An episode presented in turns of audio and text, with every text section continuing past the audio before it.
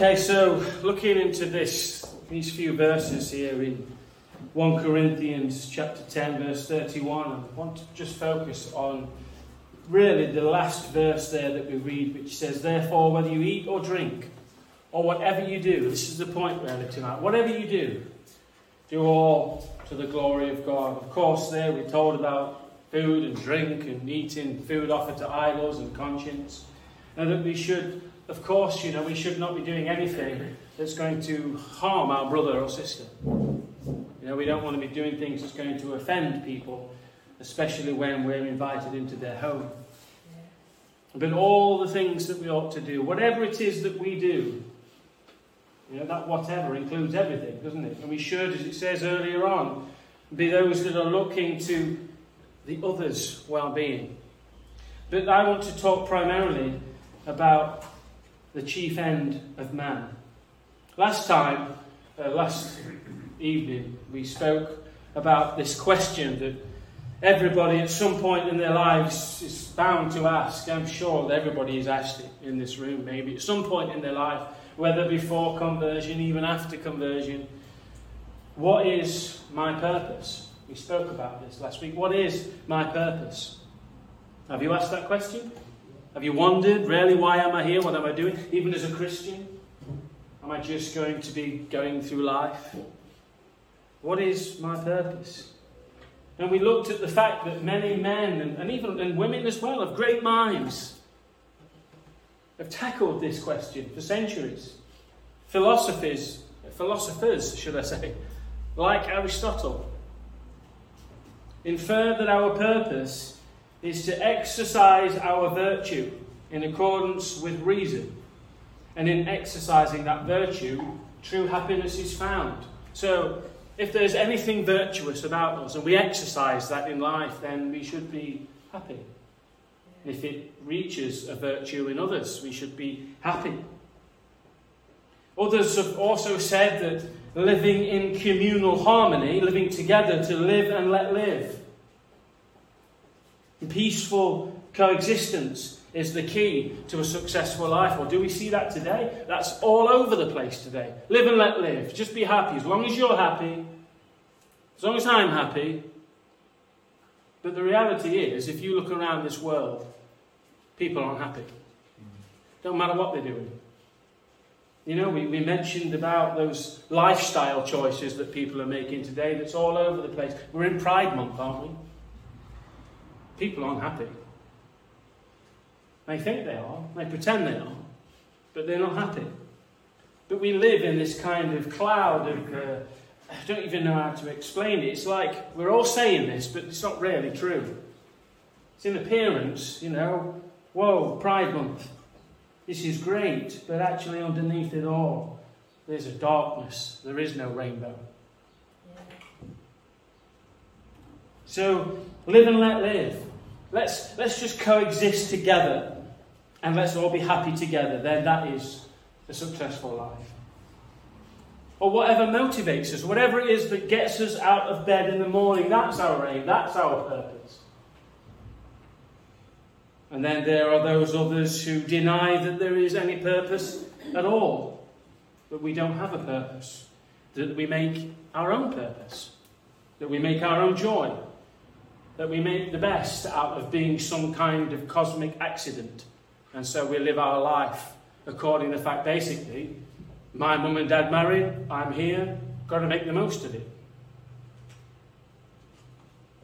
But as Christians, we know that we're not merely here by accident, don't we? That living the life we have and making the most of one day to the next, we're not like that. We know that we have a purpose, and we looked at Ephesians chapter 2, verse 10, it says, We are what? We're his workmanship. Created in Christ Jesus for good works, which God prepared beforehand that we should walk in them. We are his workmanship. What a treasure that is. He has brought us to himself. He has created us if we're in Him tonight, in Christ Jesus. Ephesians speaks a lot about those words in Christ, in Christ, in Christ. And He's created us in Christ Jesus for good works, which God prepared beforehand that we should walk in them.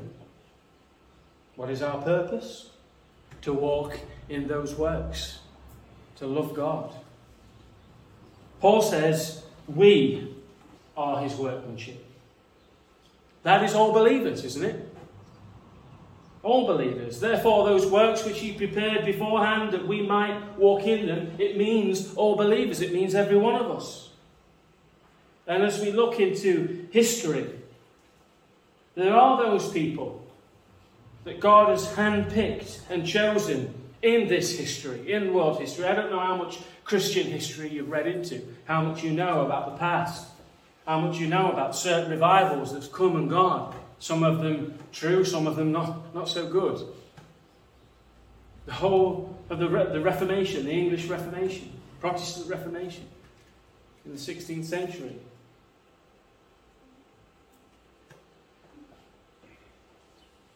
That there are those who God has picked out to make a huge impact on the world. We think of those many names in the Bible, primarily those in the Bible throughout the Old and New Testament, who God particularly used. Think of the, you know, the 12 apostles if we look at the New Testament. There were 12, and 12 only. Not all were called to such a privilege. I know we have in the church today those that think that we can still carry on in that apostolic gift. But there were 12 apostles of Christ. Not everybody is called to be an apostle. Not all are apostles. We see it at the end of Corinthians 12, don't we? Do all have this gift? Are all apostles? Are all teachers? No. And then we spoke certain names, such as ones that we probably all may know of, like George Whitefield, 18th century evangelist who was involved with the Wesleys and a number of other contemporaries who we might know if we name them in great revival. A great orator. He went over to America and did much work there, even died there. John Calvin. William Tyndale, we mentioned him this morning, who caused it to be that perhaps that we have this Bible in English today. Was the very founder, if you like, of, of battling popery and Catholicism and in order to cause the common boy who ploughed the fields to have a Bible written in his own tongue.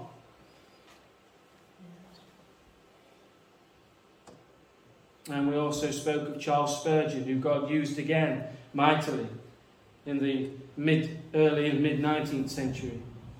So they're all relatively, probably highly well known people that you've probably all heard of. That are all called in this manner. I would say no. Not all are called into this manner. In fact, if you look at the whole world of Christianity, comparatively few are.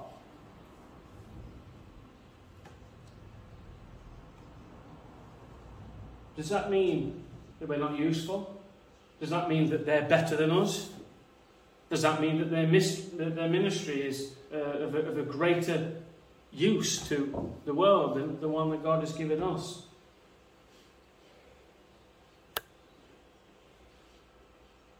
So the works which all believers are called. Those who live in what we may even term the normal life. It can't mean only certain extraordinary works. Not everybody is one of these people. Not everybody has been given that ministry like these men we have just briefly mentioned. But the works that Paul speaks of here are for all believers. They're for everybody, and so can't mean that we're all there to make extraordinary works like those people. The works prepared beforehand that we ought to walk in. They include the fruits of the Holy Spirit. All those people, again, had these to whatever degree, but so ought we. We ought to be living, moving, in the fruits of the Holy Spirit.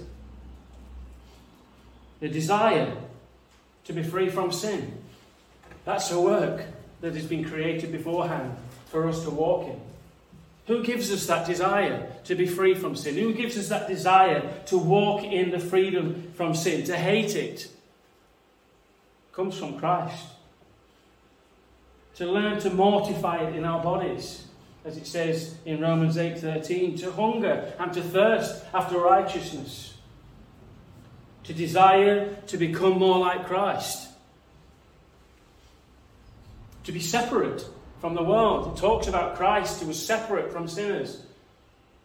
That doesn't mean he, he had nothing to do with them, he didn't want to be near them, he didn't like them, he just thought, you know, put them all over there, I'm righteous, I'll stand over here. Doesn't mean that. He went and ate in the houses of sinners.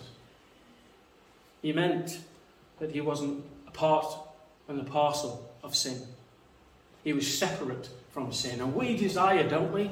I'll speak to Phil before how we, you know, things can could just pop into your mind from nowhere and you think, where on earth did that come from? The sin that we're tainted with, it's there and you're constantly battling with it, day in, day out. But we want to be separate from that. We should have a desire to be separate from We hate it. We want to kick ourselves when we think or act or speak in such a way that we know is unchristlike. Those desires are from God. We want to be pleasing to Him. That's a, a great desire to have. I want to please the Lord. I wonder at times how much I do please Him. But we should be growing in those things. These things are more about who God is making us rather than what we do. We are being conformed to the image of Christ by progressive sanctification. That means that we go from one degree of glory to another. That means that as we grow in our Christian lives, as we read the Word, as we pray, as we ask God to reveal Himself to us from this Word, as we pray, as we grow in those things, that the desires of our hearts that He has planted in there should grow, that our sanctification should be growing. We're not what we ought to be, but we're also not what we were. And we're on our journey like John Newton said. We're on our way, and we should be growing in those things. So we are on a progressive journey in sanctification, which will find its ultimate fulfillment when we are in glory, on that great day. When we pass from this life to the next, whether that be when, when Christ comes, if we're still here, or whether that be the time when we close our eyes in death and we see Him we walk through the valley and we see him and we meet him. And it says in Scripture, when we see him, we shall be like him. In a twinkle of an eye, we shall be changed. When we see him, we shall be like him again. That's another one of those statements that to me are unfathomable in our finite mind. When we see him, we'll be like him. Can you imagine being like Christ, I don't know that we can really imagine it while we're here because our minds are corrupt. They're not so corrupt as bad as they could be. But nevertheless, as we are growing in sanctification and holiness, we probably think and ponder on less of the things that we shouldn't do than we probably once did. But nevertheless, we haven't got the purity of mind to understand fully what it means when we say, when we see him, we shall be like him. But to be like Jesus Christ, when we read about his life, when we read who he is, and to think that I'm going to be like him. In that day when he's perfected us, we shall be like Jesus Christ. That's a wonderful thought. So, looking at the first question of the shorter catechism, it's also in the longer catechism as well, but I looked at the, the Baptist version. Uh, being sent this, it's kind of a, a, rare thing to get hold of, but I have this uh, Baptist version. And I like this version because obviously it leads us into the understanding of baptism, where we believe in full immersion. Baptism and not pedo baptism, but credo baptism, and so that's why I've used this one. But this first question, does anybody know what the first question is? Well, it's up there. It was, anyway. What is the chief end of man? That is the first question of this catechism. And that's really the question that we've been looking at, isn't it? What is our purpose? What, what, what am I doing here? What is the purpose of my life? And the question there is, what is man's chief end? At the end of our lives, when we stand before God, what end shall we have reached? Will we be able to say that we have lived in the context of the answer to this great searching question? And what is the answer? What is the answer to this first question? What is the chief end of man? Man's chief end. Are you trying to remember, Adeline? Man's chief end is to glorify God and enjoy Him forever. That, friends, is why we're here. You're questioning your purpose. What am I doing here? And I was thinking about this morning, you know, some of us might say, well, I'm old now. What can I do? Well, we saw what happened with Polycarp, didn't we? 86 years old, and he stood before those people who were going to kill him and said, 86 years I've served my Lord. I ain't going to start denying him now.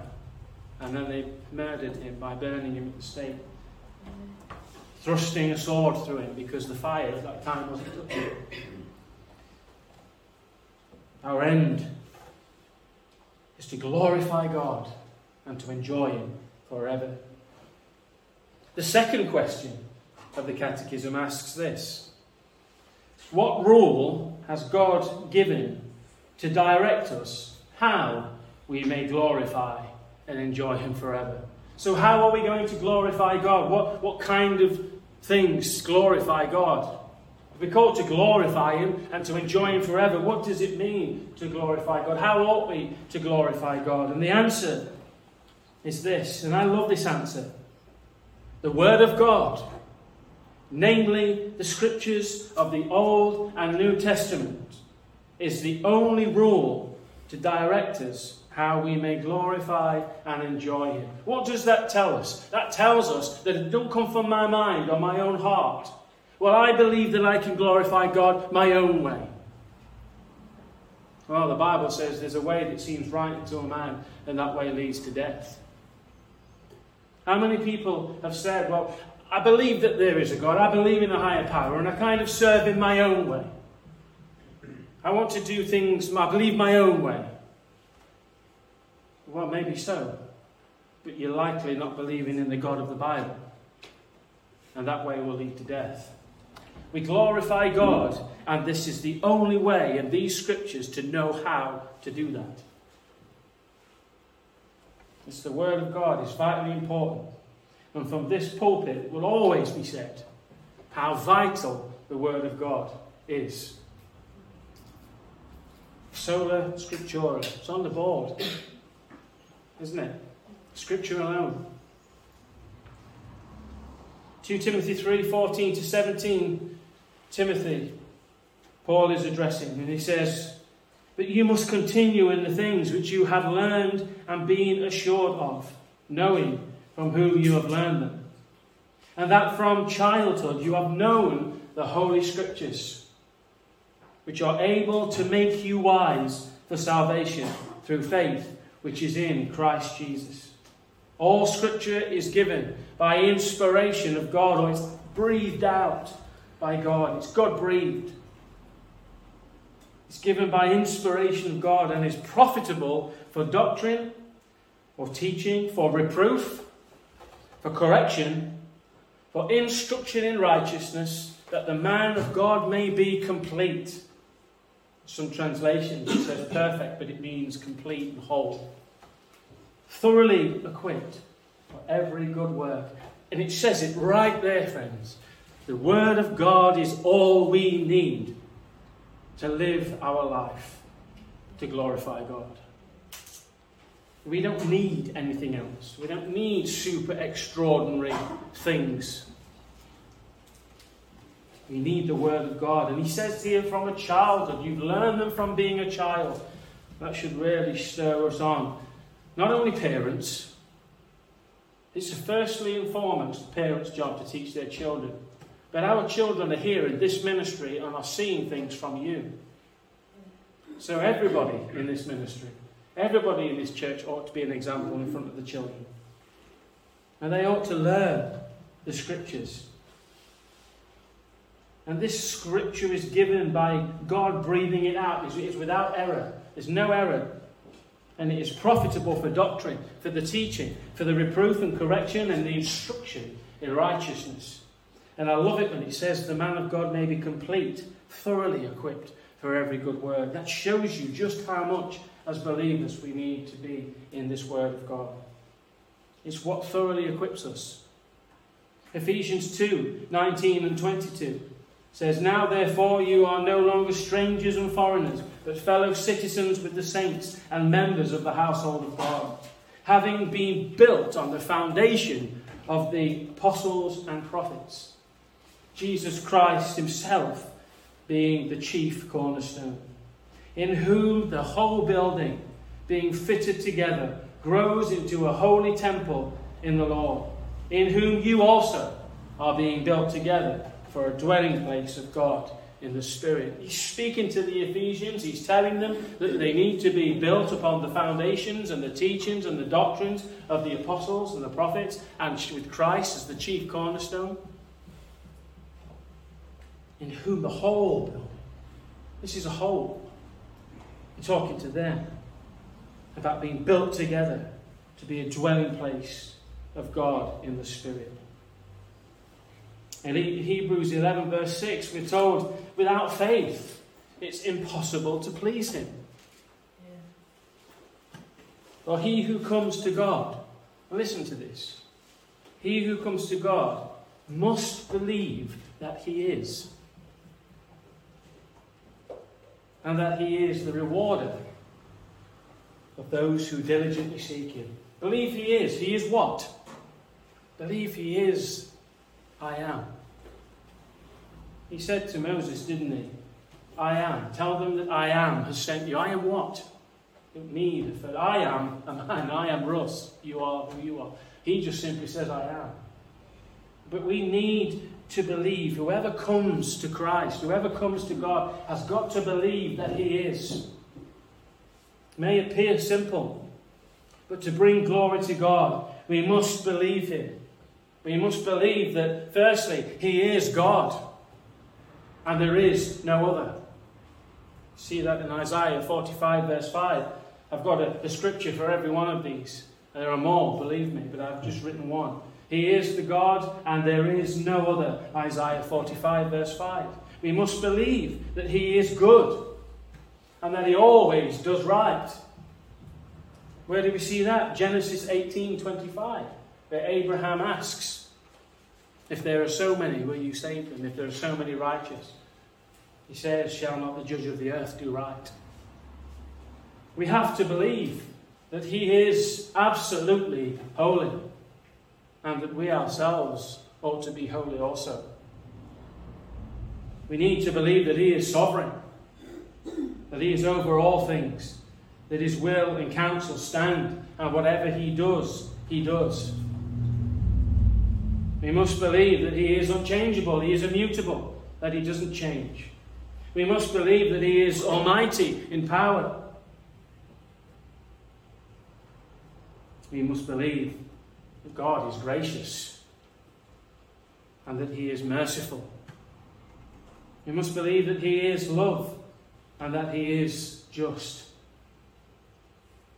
We have to also believe when it comes to man that all mankind have fallen they're fallen in sin and are by nature enemies of God. That sinners actually deserve God's wrath. We must believe when we come to God that sinners can in no way please God in and of themselves. We must believe without a shadow of doubt that Jesus Christ is the Son of God. We must also believe that being the Son of God, that he was sent and that he came to save sinners.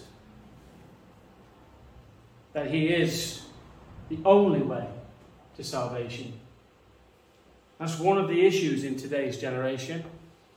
There's so many ways to God, even so called churches. I don't call them churches, but there are churches today, um, a lot primarily actually, uh, is the one that you came from all those years ago, the Church of England. Many of them teach you that there are so many different ways to God, that this isn't the only way. They're being turned and pressed upon by the world to conform, and to conform they do. Jesus Christ is the only way to God, and we make no bones about that. We make no apologies for it. We need to believe when we come to God that Jesus bore our sin on the cross. And something else that is uh, questioned a lot by many people today, we need to believe that Jesus died on behalf of sinners. And you might think people question that. Absolutely, they do. The substitutionary atonement of Christ is, is questioned by many people. Jesus, the Son of God, dying on behalf of sinners? I'm not quite sure that that's so true. Why would God do that to his only beloved Son? It is, believe me, it is questioned in this generation. We need to believe that Jesus Christ rose again from death on the third day. And then from that, we need to believe that we have forgiveness.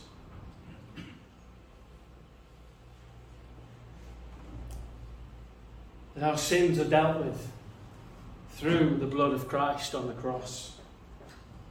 We need to believe that through his death we are justified, and that in his resurrection, as it says in Romans 4, that, that shows that we are justified.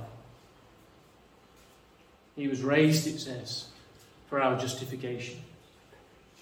We need to believe that if we call upon the name of the Lord, believing upon Him in our hearts that God raised Christ from the dead, and confessing with our mouths that He is indeed Lord, that we shall be saved. We need to believe that's true. And we need to believe that we have eternal life through truly knowing God and Jesus Christ, who He has sent. John chapter 17, verse 3. That is eternal life to know thou, the only true living God, and Jesus Christ, whom thou hast sent. That's what eternal life is. All these things, this is by no means an exhaustive list. But, saints, we must believe that He is. We must believe all these things, and He will be glorified when we believe upon Him, when we believe in all these things. And we put our trust in Him and Him alone. That glorifies the God of heaven. When we believe that Christ is the only answer to our sin, and if we just lean upon Him for our salvation, if we put our trust in Him for our faith and trust and hope, it glorifies Him. Scripture says, doesn't it, that when He returns, He'll be glorified in His saints, all those that love Him. He'll be glorified in them. We must believe that He is the great I am. And knowing these things and believing these things, we ought to heed the following scriptures 1 Thessalonians 4, verse 1 through 8. Paul says, Finally, then, brethren, we urge and exhort in the Lord Jesus that you should abound more and more, just as you received from us how you ought to walk to please God for you know what commandments we gave you through the Lord Jesus. For this is the will of God, your sanctification. That you should abstain from sexual immorality. That each of you should know how to possess his own vessel in sanctification and honour, not in passion of lust, like the Gentiles who do not know God. That no one should take advantage of and defraud his brother in this matter because the Lord is an avenger of all such, as we also forewarned you and testified. For God did not call us to uncleanness, but in holiness. Therefore, he who rejects this does not reject man, but God, who has also given us his Holy Spirit. You received from us how we ought to walk before God, how to please him 2 Corinthians 5, verse 9 says, Therefore we make it our aim, Paul says. We make it our aim, whether, whether present or absent, to be well pleasing to Him. Again in Colossians 1 9 and 10. For this reason, we also, since the day we heard it, do not cease to pray for you, speaking to the Colossians, of course, and to ask that you may be filled with the knowledge of His will in all wisdom and spiritual understanding, that you may walk worthy of the Lord, fully pleasing to Him, being fruitful in every good work and increasing in the knowledge of God. This is what we're called to. What is your purpose? What is the chief end of man? To glorify God and to enjoy Him forever. That we might know how to walk worthy of the Lord. That we might please Him. That we be fruitful in every good work. And that our knowledge of God increases. That is what He's called us to. And that may include something remarkable. That may, that may include something like uh, you know, a Charles Spurgeon being brought through this church, let's just say as an example. Maybe. But my concern is that the lives that we live, no matter where it is, God has, God has called us to work with our hands, hasn't He? He's called us to provide for our families. He's called us to be good fathers and good mothers, to love our children, to love our spouse, to love our families, to work righteously, to be a good example of the things of God before men generally. That is what He's called us to do. And that, my friends, will glorify God in the life that you live. Bondservants, he goes on to say in Colossians 3 obey in all things your masters according to the flesh. Not with eye service as men pleasers, but in sincerity of heart fearing God. And whatever you do, do it heartily, as to the Lord and not to men. I look at that and I think bond servants and masters, and I think I think about you know bosses. You know, we work, and we all have those that are above us. And we ought to be pleasing to them, whether they're righteous or not. We ought to be pleasing to our masters, our bosses, those at work, who are over us, the managers that we have, whatever. And we ought to be pleasing to them in righteousness, walking and showing them an example of goodness and kindness and the love of Christ. And to be that employee that outshines all the rest. Not because we're competing to get the, you know, the award for the month or whatever, but because we want to please the Lord. Being fruitful in every good work and increasing in His knowledge. That we do whatever we do do it heartily, firstly unto the Lord, and not unto men. He is the one that will reward us when we do things in secret. When we choose to serve those amongst us, we've heard it already tonight from Phil. When we serve each other in righteousness and holiness and love, and we do things for other people that we keep secret so we don't project it and, and put it out there that everybody knows how good and charitable we are. But we do those things in secret, and God is glorified and He rewards you in the open. We must be believing and trusting in Christ our salvation. And as Paul says in Colossians 3, verse 4, when Christ, who is our life, appears, then you will also appear with him in glory. And eye is not seen, nor ear heard nor have entered into the heart of man the things which God has prepared for those that love him. And finally, we need to be those people who speak as Paul spoke. For me to live is Christ, and to die is gain. So, what is our purpose? Our purpose is to love God, glorify Him in every area of our lives, no matter what He does with us no matter where we are, no matter what time, to glorify God and to enjoy Him forever. And if we do that, if we glorify Him, if we live according to those things we've read in these scriptures, and we glorify God, and we'll enjoy Him. And then we'll get to that place which we started, where when we stand before Him, when we see Him, we'll be like Him. Amen. Let's pray. Father, we thank you for your word. Thank you, Lord, that you have called us, every believer, to glorify your name. You've called every believer into those works that you prepared beforehand that we should walk in them, Lord. And they are, in one sense, extraordinary. For, Lord, they are not works that we can walk in by ourselves, of our own accord, but are those things that you give us the power and strength to do. And so I ask, Lord, tonight, that we would no longer question the purpose of our lives.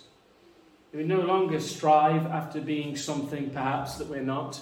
That we won't hanker after those things that perhaps you have not given us. But Lord, we take the life that you have given us, the family that you've given us, the wives and children you've given us, the work that you've given us, the surroundings, the place to live that you've given us. And Lord, that we would strive by the power of the Holy Spirit to live holy before you.